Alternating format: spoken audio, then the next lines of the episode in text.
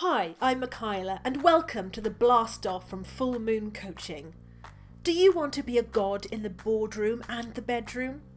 People talk a lot about work life balance, balancing your individual needs with work and other aspects of your life. But work keeps the lights on, it pays your mortgage, it affords the holidays, and it pays for the kids' club. In a fast paced life, it's very easy to let your work take over. You're on call 24 7 with your phones and tablets and bajillion devices.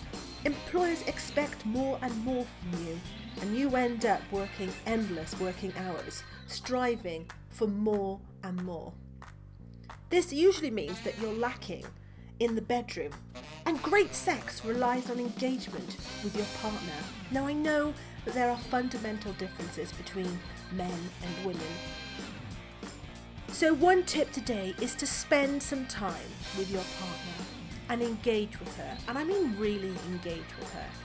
Have a conversation with her or him and talk about your values, coach each other. For more, get in touch with me, Michaela at Full Moon Coaching.